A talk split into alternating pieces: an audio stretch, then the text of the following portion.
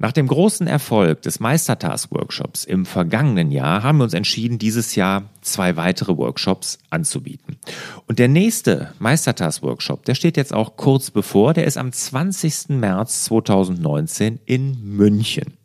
Ja, und dort werden wir natürlich wieder die ganze Funktionalität von Meistertask kurz vorstellen und hinterher dann, und da liegt auch der Hauptfokus drauf, ist dann wirklich, wie du Meistertask in deinem Team, in deiner Firma, in deinem Unternehmen auch wirklich einsetzen kannst. Ganz, ganz viele Praxisbeispiele. Für alle Fragen diesbezüglich stehen wir zur Verfügung. Es wird Coaching, also ein Live-Coaching dann auch geben, wo du wirklich dann mit mir gemeinsam so ein Board für dich und dein Unternehmen dann entwickeln kannst. Ja, das Tolle an dem Workshop ist, dass er in München stattfindet. Und zwar genau deshalb, weil Meistertask ja aus München kommt. Und die haben das ja mitbekommen, haben gesagt, weißt du was, wir laden alle Workshop-Teilnehmer, die bei mir sind jetzt, im Anschluss an den Workshop noch zu einem kleinen Snack und so einem kleinen Getränk ein. Und dort kommen dann wirklich die Gründer von Meistertas und die Entwickler und stehen für all eure Anregungen und Fragen dann auch noch zur Verfügung. Und das ist kostenlos im Anschluss. Also das ist wirklich einmalig. Dieses ist ein ganz tolles Angebot. Also wer daran Spaß hat, der sollte sich auf jeden Fall anmelden. Aber auch wenn du mit Meistertas durchstarten willst in deinem Team und du hast noch keine Idee, wie du so wirklich richtig loslegen sollst, dann ist das wirklich der optimale Startschuss für dich. Ja, wenn du Interesse hast, rüber zu larsbobach.de-meistertask. Wir haben vom letzten ähm, Workshop auch ein kleines Video gedreht mit einigen Kundenstimmen. Vielleicht guckst es dir mal an und dann bekommst du Lust. Ich würde mich auf jeden Fall sehr freuen.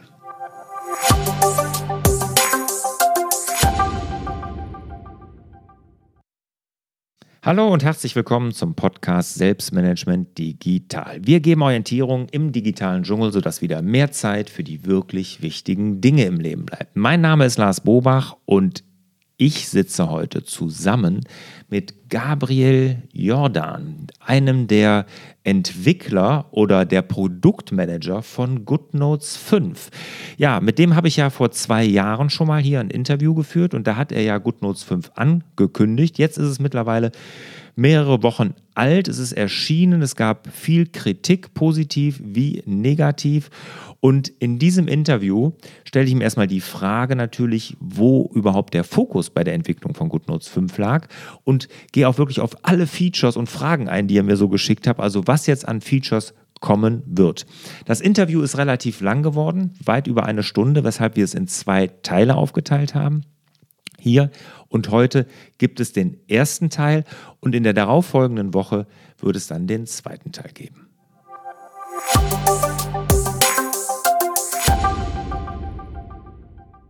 Also Gabriel, erstmal schön, dass du da bist. Das ist das zweite Mal, dass du hier bist. Jetzt ist GoodNotes 5 ja schon seit mehreren Wochen auf dem Markt. Was würdest du jetzt sagen nach diesen Wochen? War das Release 5 bisher ein Erfolg für euch? Ja, auf jeden Fall. Also wir sind sehr stolz, was wir jetzt geschafft haben. Ähm, mittlerweile, also wir hatten natürlich nach dem Release auch eine Menge noch zu tun und sind auch immer noch voll dabei, ähm, verschiedene Bugs äh, auszubessern und an neuen Features zu arbeiten, beziehungsweise alte Features zurückzubringen. Aber so allen, alles in allem sind wir wirklich sehr zufrieden, wie es jetzt im Endeffekt auch gelaufen ist. Mhm. Kannst du was dazu Zahlen sagen, wie, viel, wie viele Nutzer ihr da habt oder so? Also was man auch unserer Website, wenn man sich mal das ein bisschen genauer anguckt, entnehmen kann, äh, sind wir tatsächlich mittlerweile in einem Bereich in mehreren Millionen, wobei man immer ein bisschen gucken muss, wie aktiv die sind. Also in dem Bereich wird das ja immer mit täglich, wöchentlich und monatlich aktiven Nutzern gemessen. Mhm. Und GoodNotes benutzt ja jeder so ein bisschen anders, wie eben auch normales Papier. Äh, manche nehmen es täglich her, manche halt auch eben nur einmal pro Woche oder vielleicht ein paar Mal pro Monat. Mhm. Okay. Aber, aber genaue Details kann ich da jetzt natürlich nicht verraten. Nein, nein, nein, sollst du auch nicht. Aber es sind schon mehrere Millionen, die weltweit diese App nutzen. Genau, ja. Und runtergeladen haben, bezahlt haben und, und, und. Wie wichtig ist euch da der deutsche Markt? Also der deutsche Markt ist mit einer der wichtigsten, ähm, wobei wir uns jetzt strategisch nicht auf einen Markt festlegen. Aber das ist nach den USA und äh, Japan ist auch noch relativ stark vertreten. Äh, ist Deutschland schon tatsächlich auch relativ weit mit vorne dabei. Ähm, das liegt aber nicht nur an, an uns jetzt im Speziellen, sondern auch tatsächlich am allgemeinen App Store-Markt. Also wenn man sich auch mal so anguckt, was der oder wo, wo der meiste Umsatz im App Store gemacht wird, ist Deutschland tatsächlich auch relativ weit oben. Mhm. Also die Deutschen kaufen gerne Apps im App Store. Ja, keiner kauft gerne Apps im App Store, aber. ich schon. Äh, ja, ja, na, ja, stimmt schon. Total. Ja, wenn man sich ein bisschen mehr mit beschäftigt, dann ist das schon eigentlich auch eine Sache, die man gerne tun sollte, sage ich mal so, um einfach die Entwickler ein bisschen zu unterstützen. Aber nee, Deutschland ist schon, schon allgemein, was Apps angeht und auch was iPads und iPhones angeht, sehr, sehr weit oben mit dabei. Und mhm. von, von daher für uns natürlich auch ein Markt, auf den wir auch tatsächlich explizit gucken. Auch ja. dadurch, dass ich an Bord bin und äh, dass du da so netten Content immer für uns machst, können wir da natürlich auch ein bisschen, ein bisschen mehr äh, einen Fokus drauf legen. Ja, ja, glaube ich. Ich, ich kaufe wirklich super gerne, würde ich jetzt gerne mal kurz erklären, wo ich jetzt schon gesagt habe. Also grundsätzlich genau Entwickler unterstützen. Ich habe selber lange in der Softwarebranche gearbeitet. Ich weiß, dass es da auch nicht einfach ist. Viele denken sich einmal gemacht und dann tausendmal verkauft. Ja, muss man erst tausendmal oder millionenfach, wie ihr es habt, dann verkaufen. Das ist ja erstmal gar nicht so leicht. Und dann kommt hinzu, dass die Apps ja so wahnsinnig preiswert geworden sind. Ne? Also wenn ich dann, dann lese, acht Euro, fünf Euro, viel zu teuer für die App. Also wo ich herkomme, in meiner Welt noch damals, da, da war ja, ich meine, da hast du doch keine, kein Programm unter 100 Euro bekommen. Ja. Also da, da gab es ja noch diese Kisten mit CDs drin oder nicht CDs, äh, Kassetten teilweise, ne? ja, oder äh, Disketten und was weiß ich was alles, was ich da hatte. Ne? Und das ist ja mittlerweile alles so preisgünstig durch den großen Markt geworden. Also deshalb, ich kaufe wirklich gerne.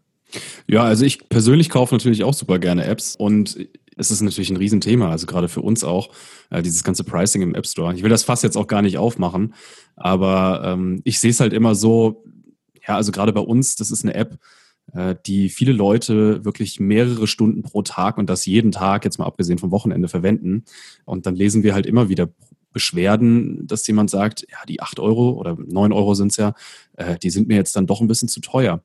Kann ich schon verstehen, ähm, ist kreide ich auch niemandem persönlich an natürlich.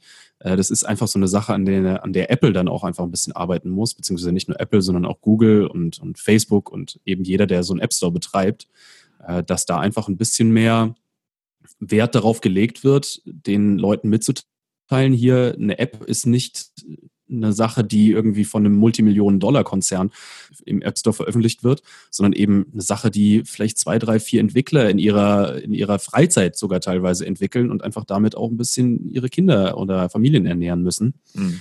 Und ich sehe aber auch schon, dass sich da was tut. Also gerade nachdem der neue App Store damals mit iOS 11 äh, vorgestellt wurde und dieser Today-Tab. Da gibt es eine, ganz tolle Kategorie, wo die Entwickler so ein bisschen in den Fokus gestellt werden.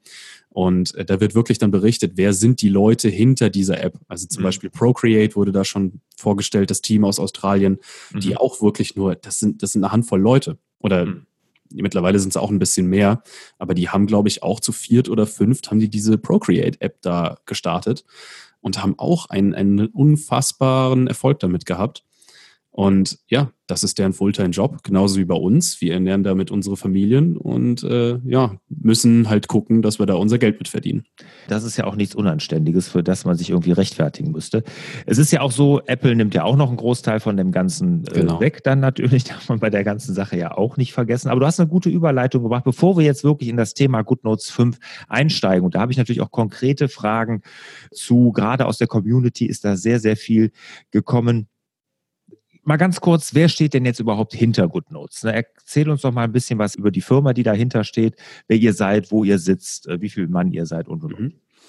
Also wer hinter uns steht, ist, äh, hoffen wir natürlich erstmal alle unsere Nutzer.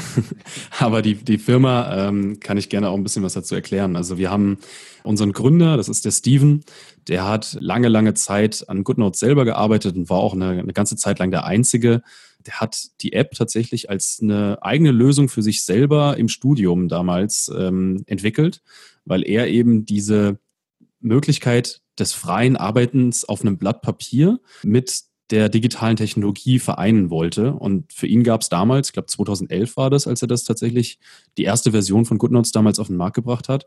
Für ihn gab es damals noch keine vernünftigen Lösungen, wo er das eben so genauso machen konnte. Und das hat er dann sehr, sehr lange alleine auch betrieben, auch relativ erfolgreich, wirklich bis GoodNotes 4. Äh, das wurde auch zum Großteil von ihm selber geschrieben. Und 2015 hat er dann irgendwie dann doch beschlossen, er will jetzt das Ganze doch ein bisschen größer machen und eben nicht mehr nur noch als sogenannter Indie-Developer auftreten, sondern will jetzt gerne ein Team aufbauen und hat sich dann unseren, unseren Mac-Entwickler mit an Bord geholt Und äh, kurze Zeit später, also eben ja Anfang 2016, ja Januar tatsächlich, bin ich dann mit an Bord gekommen und äh, dann ja, ich habe dann eben eine Menge verschiedene Aufgaben übernommen. Marketing zum Großteil habe ich dann mit aufgebaut. Die ganze Geschichte, die man jetzt in unserem Bereich auch Growth nennt. Also äh, gab es ja mal dieses Buzzword Growth Hacking. Das mag ich persönlich nicht so gerne, äh, weil es eben kein Hacking ist, sondern ein strukturierter Prozess, den man langfristig durchführen muss, mit viel Analytics gepaart und zu gucken, okay, was funktioniert, was äh, wollen die Leute gerne sehen, was hat auch einen Einfluss zum Beispiel auf solche Metrics wie Retention. Also bedeutet, wie viele Leute, die an einem Tag die App benutzen, kommen am nächsten Tag wieder.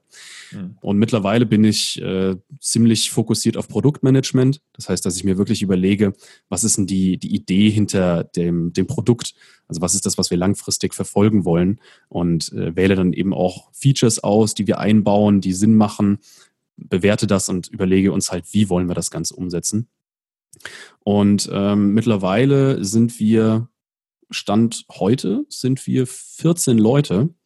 Das heißt, wir haben, ich glaube, sieben Entwickler sind wir mittlerweile, ein Designer, eine äh, Vollzeit-Customer Support-Stelle, dann mich eben als Produktmanager, dann ein, ja, ich nenne es mal Hybrid zwischen äh, HR und äh, aber auch, der macht auch sehr, sehr viel Produkt äh, und ein paar Machine Learning Researcher die eben an ganz, ganz interessanten, spannenden Sachen auch äh, forschen, weil das ja mittlerweile auch Trend ist. Also mittlerweile ist ja alles Machine Learning. Das Papier eben nicht nur eine Oberfläche ist, auf der man schreibt, sondern eben auch ein bisschen was versteht, was man da macht. Daran arbeiten die beiden das ist ja, ja Wahnsinn. Also da habt ihr euch ja echt super entwickelt. Wenn ich dann denke, vor zwei Jahren, als wir uns noch unterhalten haben, das letzte Mal, da waren die zwei plus du so ein bisschen Teilzeit. Ne? So, da hat sich ja schon einiges getan. Ne? Ja, das ist mittlerweile echt groß geworden. Und natürlich kommt uns da auch so ein bisschen der Markt irgendwie zugute.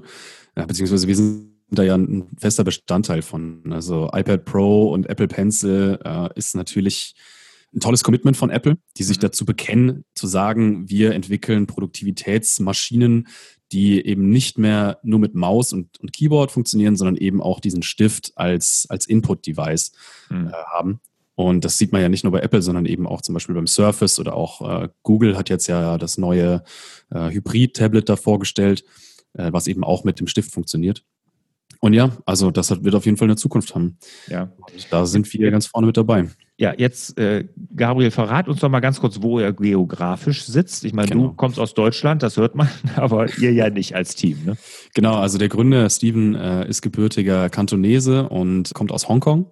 Und dort ist eben auch unser Headquarter. Und ich habe die Möglichkeit, von Deutschland aus zu arbeiten, komme aber gerade von einem sechswöchigen Hongkong-Trip zurück. Also das Release hast du sozusagen aus Hongkong mit begleitet. Genau. Ja. Wie ist das denn jetzt so im Release? Erzähl uns doch mal, wie sowas vonstatten geht bei euch. Also wie kann ich mir das vorstellen? Jetzt habt ihr GoodNotes 5 entwickelt, äh, da gab es eine Beta-Testphase und dann ging es jetzt wirklich live und mhm. da war ja erstmal, ich sag mal, sehr wahrscheinlich ordentlich was los bei euch. Das auf jeden Fall. Also es ist auch nach wie vor noch irre, was wir an Feedback bekommen. Also sowohl positiv als auch negativ, konstruktiv und manchmal auch negativ destruktiv. Aber das kann man natürlich niemandem verübeln. Ja, also so ein Release fängt natürlich nicht damit an, dass man ein Knöpfchen drückt und dass dann die App live ist. Ähm, da gehört noch eine Menge andere Sachen dazu und im Prinzip habe ich mich, glaube ich, schon vor einem halben Jahr angefangen, so wirklich auf diesen Release zu konzentrieren. Das heißt, alle, alle Artikel fertiggestellt, die gesamte Kommunikation angefangen zu starten, mit Beta-Testern gesprochen, äh, wo du ja auch dabei warst, mit Journalisten schon mal irgendwie angefangen zu reden, eben auch mit dir zum Beispiel. Und ja, dann war es soweit. 15. Januar hatten wir das dann festgelegt, dass wir dann endlich gesagt haben, so, jetzt wird hier dieses Knöpfchen gedrückt und dann ist die App live im App Store. Das war auch eine ganz schöne Geschichte eigentlich, weil wir nämlich zu dem Zeitpunkt waren wir in Shanghai auf einem, auf einem Presseevent, also gar nicht in Hongkong und haben tatsächlich GoodNotes 5 haben wir aus einem, aus einer amerikanischen Kaffeekette äh, aus Seattle. Ich möchte jetzt hier keine Namen nennen, um irgendwie Schleichwerbung in deinem Podcast zu machen. ähm, saßen wir da und haben tatsächlich GoodNotes 5 von einem iPhone aus eben in den App Store gelauncht.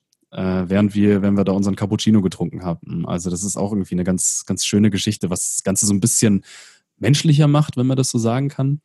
Ja, dass, dass das eben nicht eben ein, ein Riesenkonzern ist, der irgendwie hinter so einer App steht, sondern dass wir einfach auch nur ganz normale Leute sind und uns da ja, irgendwie unseren Kaffee, Kaffee trinken und halt auch sehr, sehr aufgeregt sind, wenn wir, da, wenn wir diese App dann veröffentlichen und einfach wissen, okay, das sind diese Früchte von, von fast zweieinhalb Jahren Arbeit, die wir jetzt endlich mal unseren Nutzern nach langer, langer Wartezeit präsentieren können. Jetzt hattet ihr ja das Update kostenlos versprochen und das irgendwie in so ein Bundle gepackt. Ne? Hat nicht jeder sofort verstanden. Erzähl doch mal die Intention dahinter, warum ihr das so gemacht habt. Klar, also für uns wir haben halt, wie gesagt, äh, besprochen, wollen wir die App als komplett neue Version oder als komplett neue App veröffentlichen oder wollen wir versuchen, die alte Version abzudaten? Und äh, letzteres kam eigentlich für uns nicht in Frage, eben weil der Code ja von einem einzelnen Entwickler gemanagt wurde und geschrieben wurde. Deswegen war für uns relativ klar, auch für die Zukunft müssen wir eine komplett neue App veröffentlichen. Und im App Store ist es gar nicht so einfach, dann seinen aktuellen Nutzern die Möglichkeit zum Upgraden ähm, zu geben. Äh, viele Entwickler, also ich gucke mir zum Beispiel mal Things war auch ein Beispiel oder Drafts App, die machen da entweder nochmal ein komplett kostenpflichtiges Update, auch für alle aktuellen Nutzer, egal wann sie es gekauft haben, mhm. oder switchen zu einem Freemium-Modell im Falle von Drafts äh, mit einem optionalen Subscription-Anteil, also einem Abo-Modell, mhm. was wir beides eigentlich nicht machen wollten, sondern für uns war klar, wir wollen eigentlich weiterhin diese, diese Paid Premium-App bleiben, die einen geringen, ja, also einen oh, vielleicht im App Store relativ hohen Beitrag erfordert, um sie zu kaufen, aber dann besitzt man diese App. Äh, und dann haben wir nach Wegen und Möglichkeiten gesucht, wie kriegen wir es eben hin, dass alle Nutzer, die den vollen Preis für GoodNotes 4 gezahlt haben, eben sich GoodNotes 5 auch kostenlos runterladen können. Und da gab es eben diese Möglichkeit mit dem, ich bleibe jetzt bei den englischen Begriffen, weil das erzähle ich gleich auch noch, Deutsch macht da gar nicht so viel Sinn, eben dieses äh, Complete My Bundle, okay, jetzt doch Deutsch, Bündel oder Paket vervollständigen, glaube ich. Mhm. Das heißt, was wir gemacht haben, ist, dass wir ein App Store Bündel angeboten haben, in dem sowohl GoodNotes 4 als auch GoodNotes 5 enthalten sind. GoodNotes 4 und GoodNotes 5 kosten jeweils 8,99 Euro in Deutschland und das Bündel kostet insgesamt auch, auch 8,99 Euro. Apple bietet an, ein Bündel zu vervollständigen. Das bedeutet, dass man den Preis, den man schon für eine der Apps, die in diesem Bündel enthalten ist, gezahlt hat, äh, die, die man dafür gezahlt hat, kriegt man als so Kredit für den gesamten Bündelpreis. Mhm. Wenn wir jetzt mal durchrechnen, in dem Bündel GoodNotes 4 und GoodNotes 5, jemand hat für GoodNotes 4 8,99 Euro bezahlt und das Bündel kostet 8,99 Euro, dann bleiben da 0 Euro übrig. Das heißt, man kann dieses Bündel für 0 Euro kaufen. Und warum das ein bisschen kompliziert ist, liegt so ein bisschen an Apple auch. Und zwar Apple hat äh, das, die rechnen nicht damit, dass irgendjemand diesen Weg geht, weil die gehen davon aus, naja, wenn ihr eine neue App veröffentlichen wollt, dann lasst eure Nutzer dann eben nochmal blechen oder wechselt auf einen Freemium oder was auch immer. Jedenfalls haben sie diesen Weg nicht wirklich auf dem Schirm. Und deswegen, wenn man dieses Update, diesen Update-Weg hat, dass man wirklich GoodNotes 5 kostenlos durch das Bundle bekommen hat, dann sieht man diesen diesen blauen Button.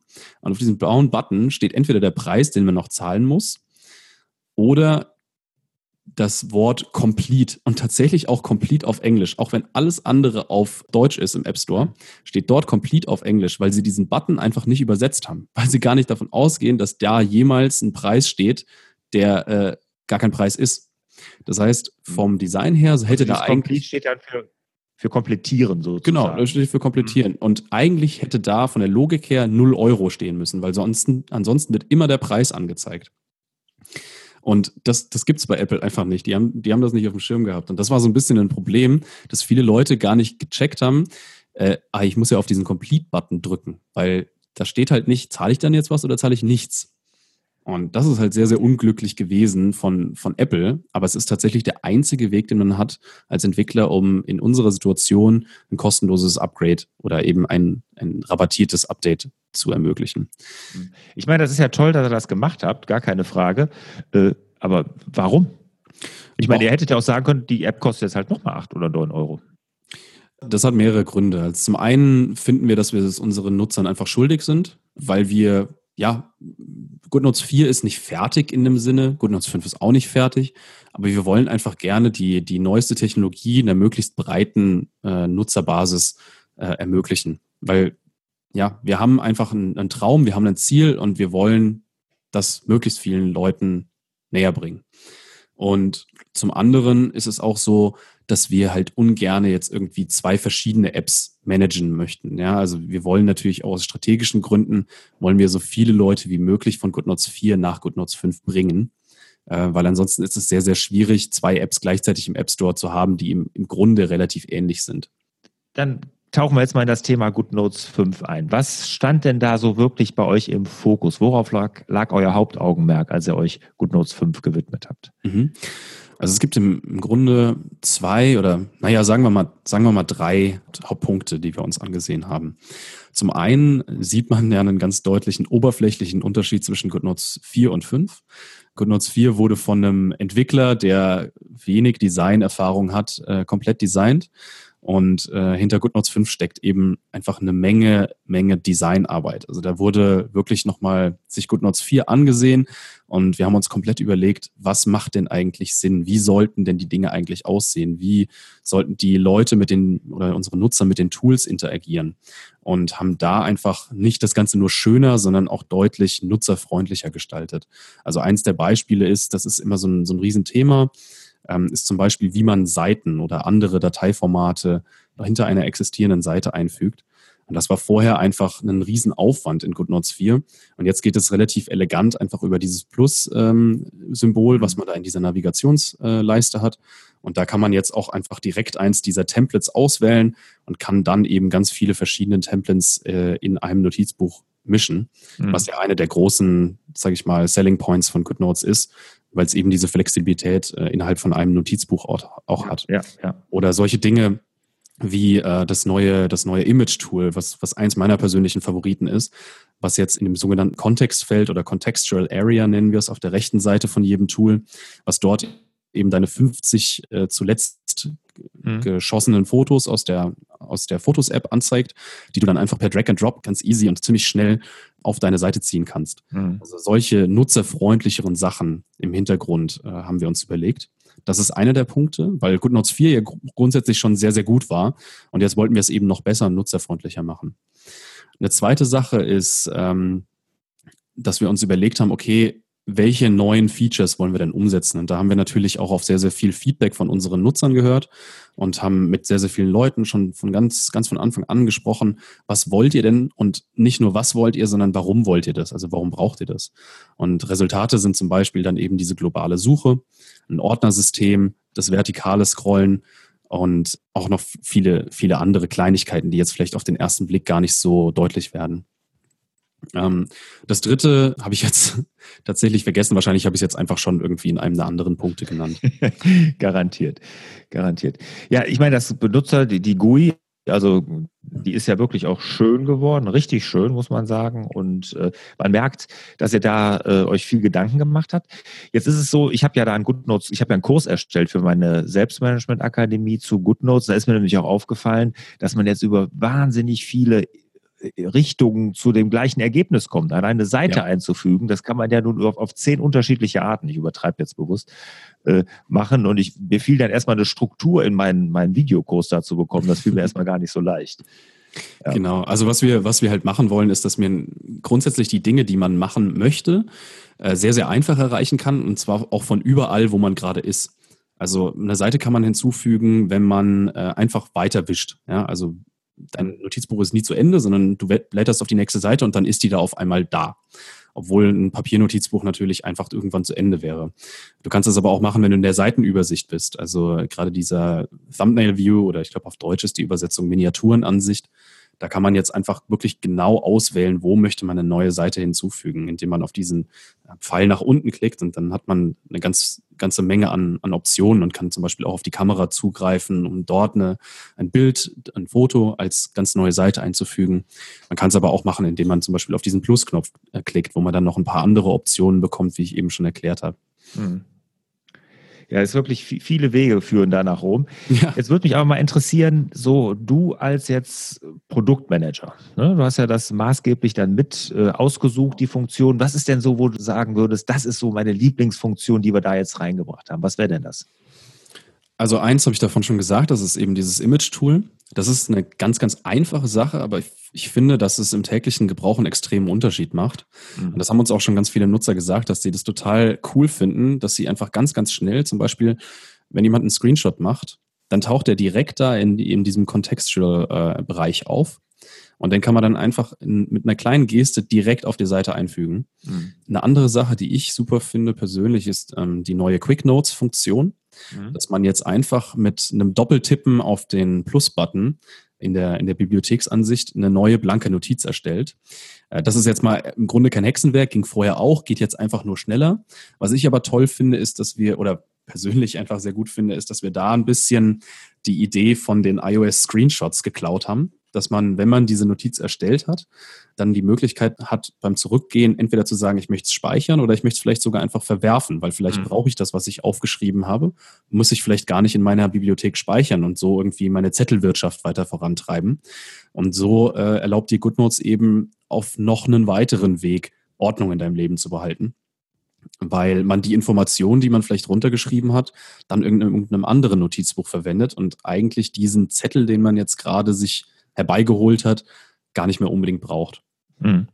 Finde find ich auch super. Mein Lieblingsfeature ist natürlich die globale Suche, dass ich wirklich Notizbuch übergreifend suchen kann. Und die funktioniert ja wirklich auch richtig gut. Ne? Also, und die habt ihr auch schön strukturiert von Anfang an. Ne? Also in Handschrift, ja. in, äh, in PDFs, in Titel, in Notizbüchern. Also wirklich muss ich sagen, richtig gut gemacht. Also das ist so mein persönliches, persönlicher Favorit. Jetzt äh, rückblickend äh, gab auch einige kritische Stimmen, hast du ja eben schon gesagt. Ne? Da war einiges sicherlich konstruktiv aber vieles auch nicht unbedingt konstruktiv. Was würdest du denn jetzt sagen, im Nachgang jetzt mal diese ganzen kritischen Stimmen so abgewogen, was hätte da vielleicht dann doch anders machen sollen? Also zunächst mal freuen wir uns wirklich zu hören, dass es sehr viel Kritik gibt. Also einer der großen Kritikpunkte ist ja, wo sind teilweise Features von GoodNotes 4? Mhm. Ähm, und da sind die Leute natürlich sehr, sehr laut. Und es ist natürlich für uns ein bisschen schwierig, weil wir da wirklich sehr viel abbekommen, sage ich mal so. Aber ich sage immer zum, zum Rest des Teams, überlegt euch mal, wenn sich die Leute nicht beschweren würden. Mhm. Ähm, diese Beschwerde zeigt uns einfach wirklich, wie wichtig unsere Software mittlerweile für viele Leute geworden ist und baut natürlich auch einen gewissen Druck für uns auf. Aber das ist natürlich ein Teil, den hätten wir vielleicht auch ein bisschen eleganter lösen können und wirklich nochmal zu, zu gucken, okay, lass uns mal wirklich alles so an, an Kernfeaturen erstmal einbauen, bevor wir die neue App auf den Markt bringen.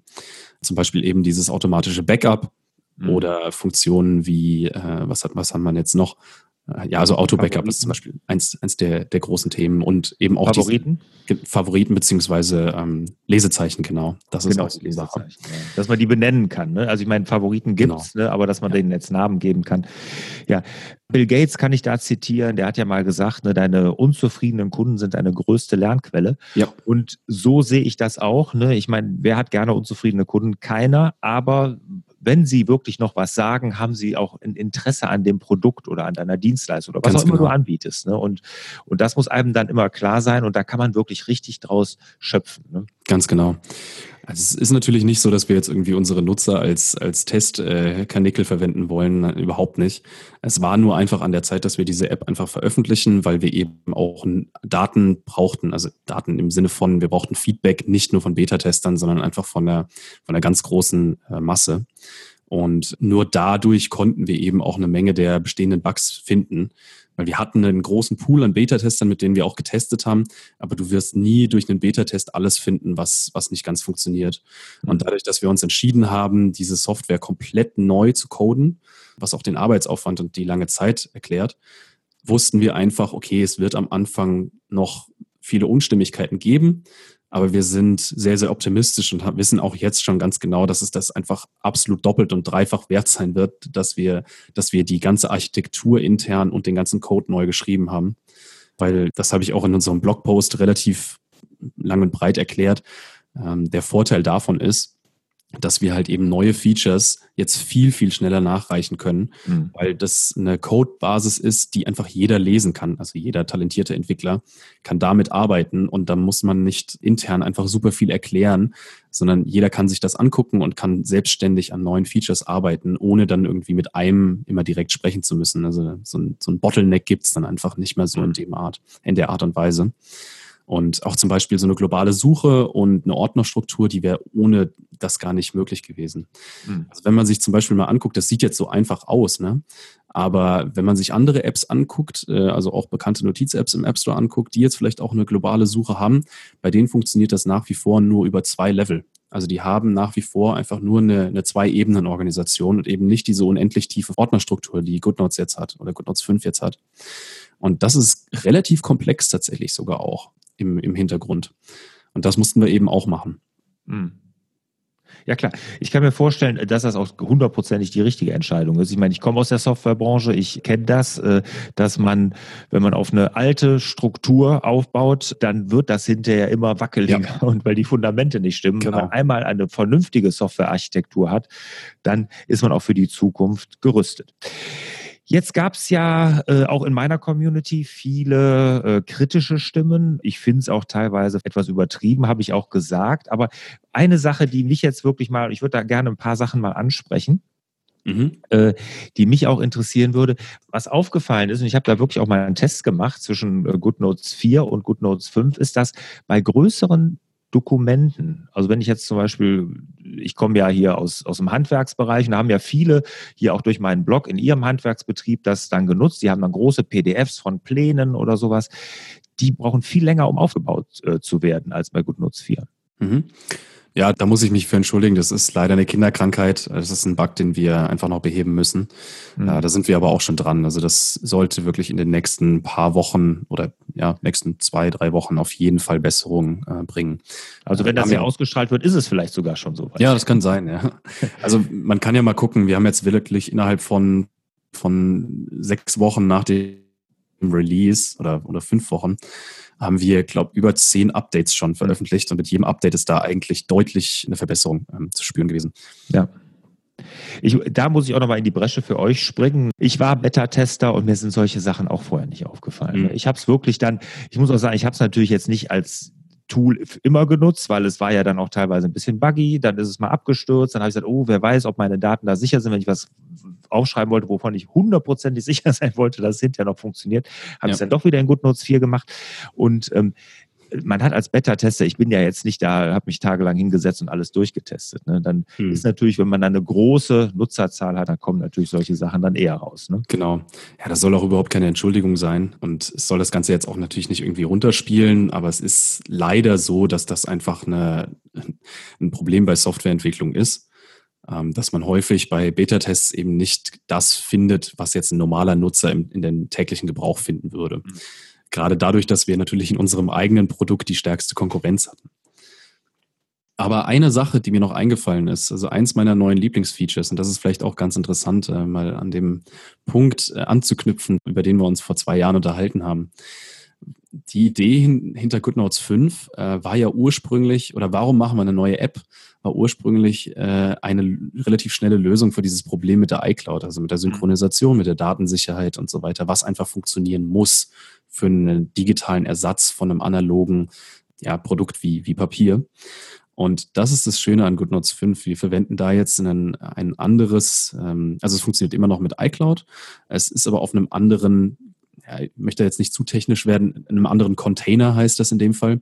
Und wir verwenden da jetzt eben CloudKit, was deutlich, deutlich stabiler ist und eben uns als Entwicklern auch ein gewisses Mitspracherecht gibt. Das heißt, wir können auch Fehler vorbeugen besser, können die auch im Nachhinein irgendwie kontrollieren und nachvollziehen, was da jetzt verkehrt gelaufen sein konnte. Und die Synchronisation ist deutlich stabiler, deutlich schneller und die Daten sind einfach viel, nochmal viel, viel sicherer, obwohl iCloud eigentlich schon sehr sicher war. Aber das ist auch eins meiner persönlichen neuen Lieblingsfeatures, sage ich mal so. Okay, ist das denn jetzt so, das ist ja auch, es wird ja, gibt ja nur den iCloud Sync, dabei wird es auch bleiben oder werdet ihr auch andere Dienste, was weiß ich, wie Dropbox oder so zukünftig auch noch mitnutzen. Meinst du für die Synchronisation? Ja, Synchronisation, verschiedenen, genau. verschiedenen Geräten? Ja, genau. Da kann ich jetzt noch nichts versprechen. Ich kann aber ein paar Details geben. Also im Apple-Ökosystem ist es einfach so, dass iCloud das Nonplusultra ist, was einfach sehr, sehr gut in das gesamte Ökosystem integriert ist. Und alle anderen Synchronisationsdienste sind da einfach so ein bisschen Fremdkörper. Wir schließen es nicht grundsätzlich aus, haben aber aktuell keine Pläne, die jetzt irgendwie spruchreif wären. Okay, und das automatische Backup, was ihr ja nicht mehr habt in GoodNotes 5, wo ja auch viele nachgefragt haben, wieso gibt es das nicht mehr? Wird das, das wieder kommt, kommen? Kommt, kommt, auf jeden Fall wieder. Also das, das sollte sogar äh, Stand heute, was haben wir jetzt heute, den, den, den 18. Februar, ähm, wenn mich nicht alles täuscht, sollte es in den nächsten zwei Wochen für Beta-Tester verfügbar sein äh, und dann, je nachdem, wie es läuft, äh, auch bald für, für die Öffentlichkeit. Ah, super.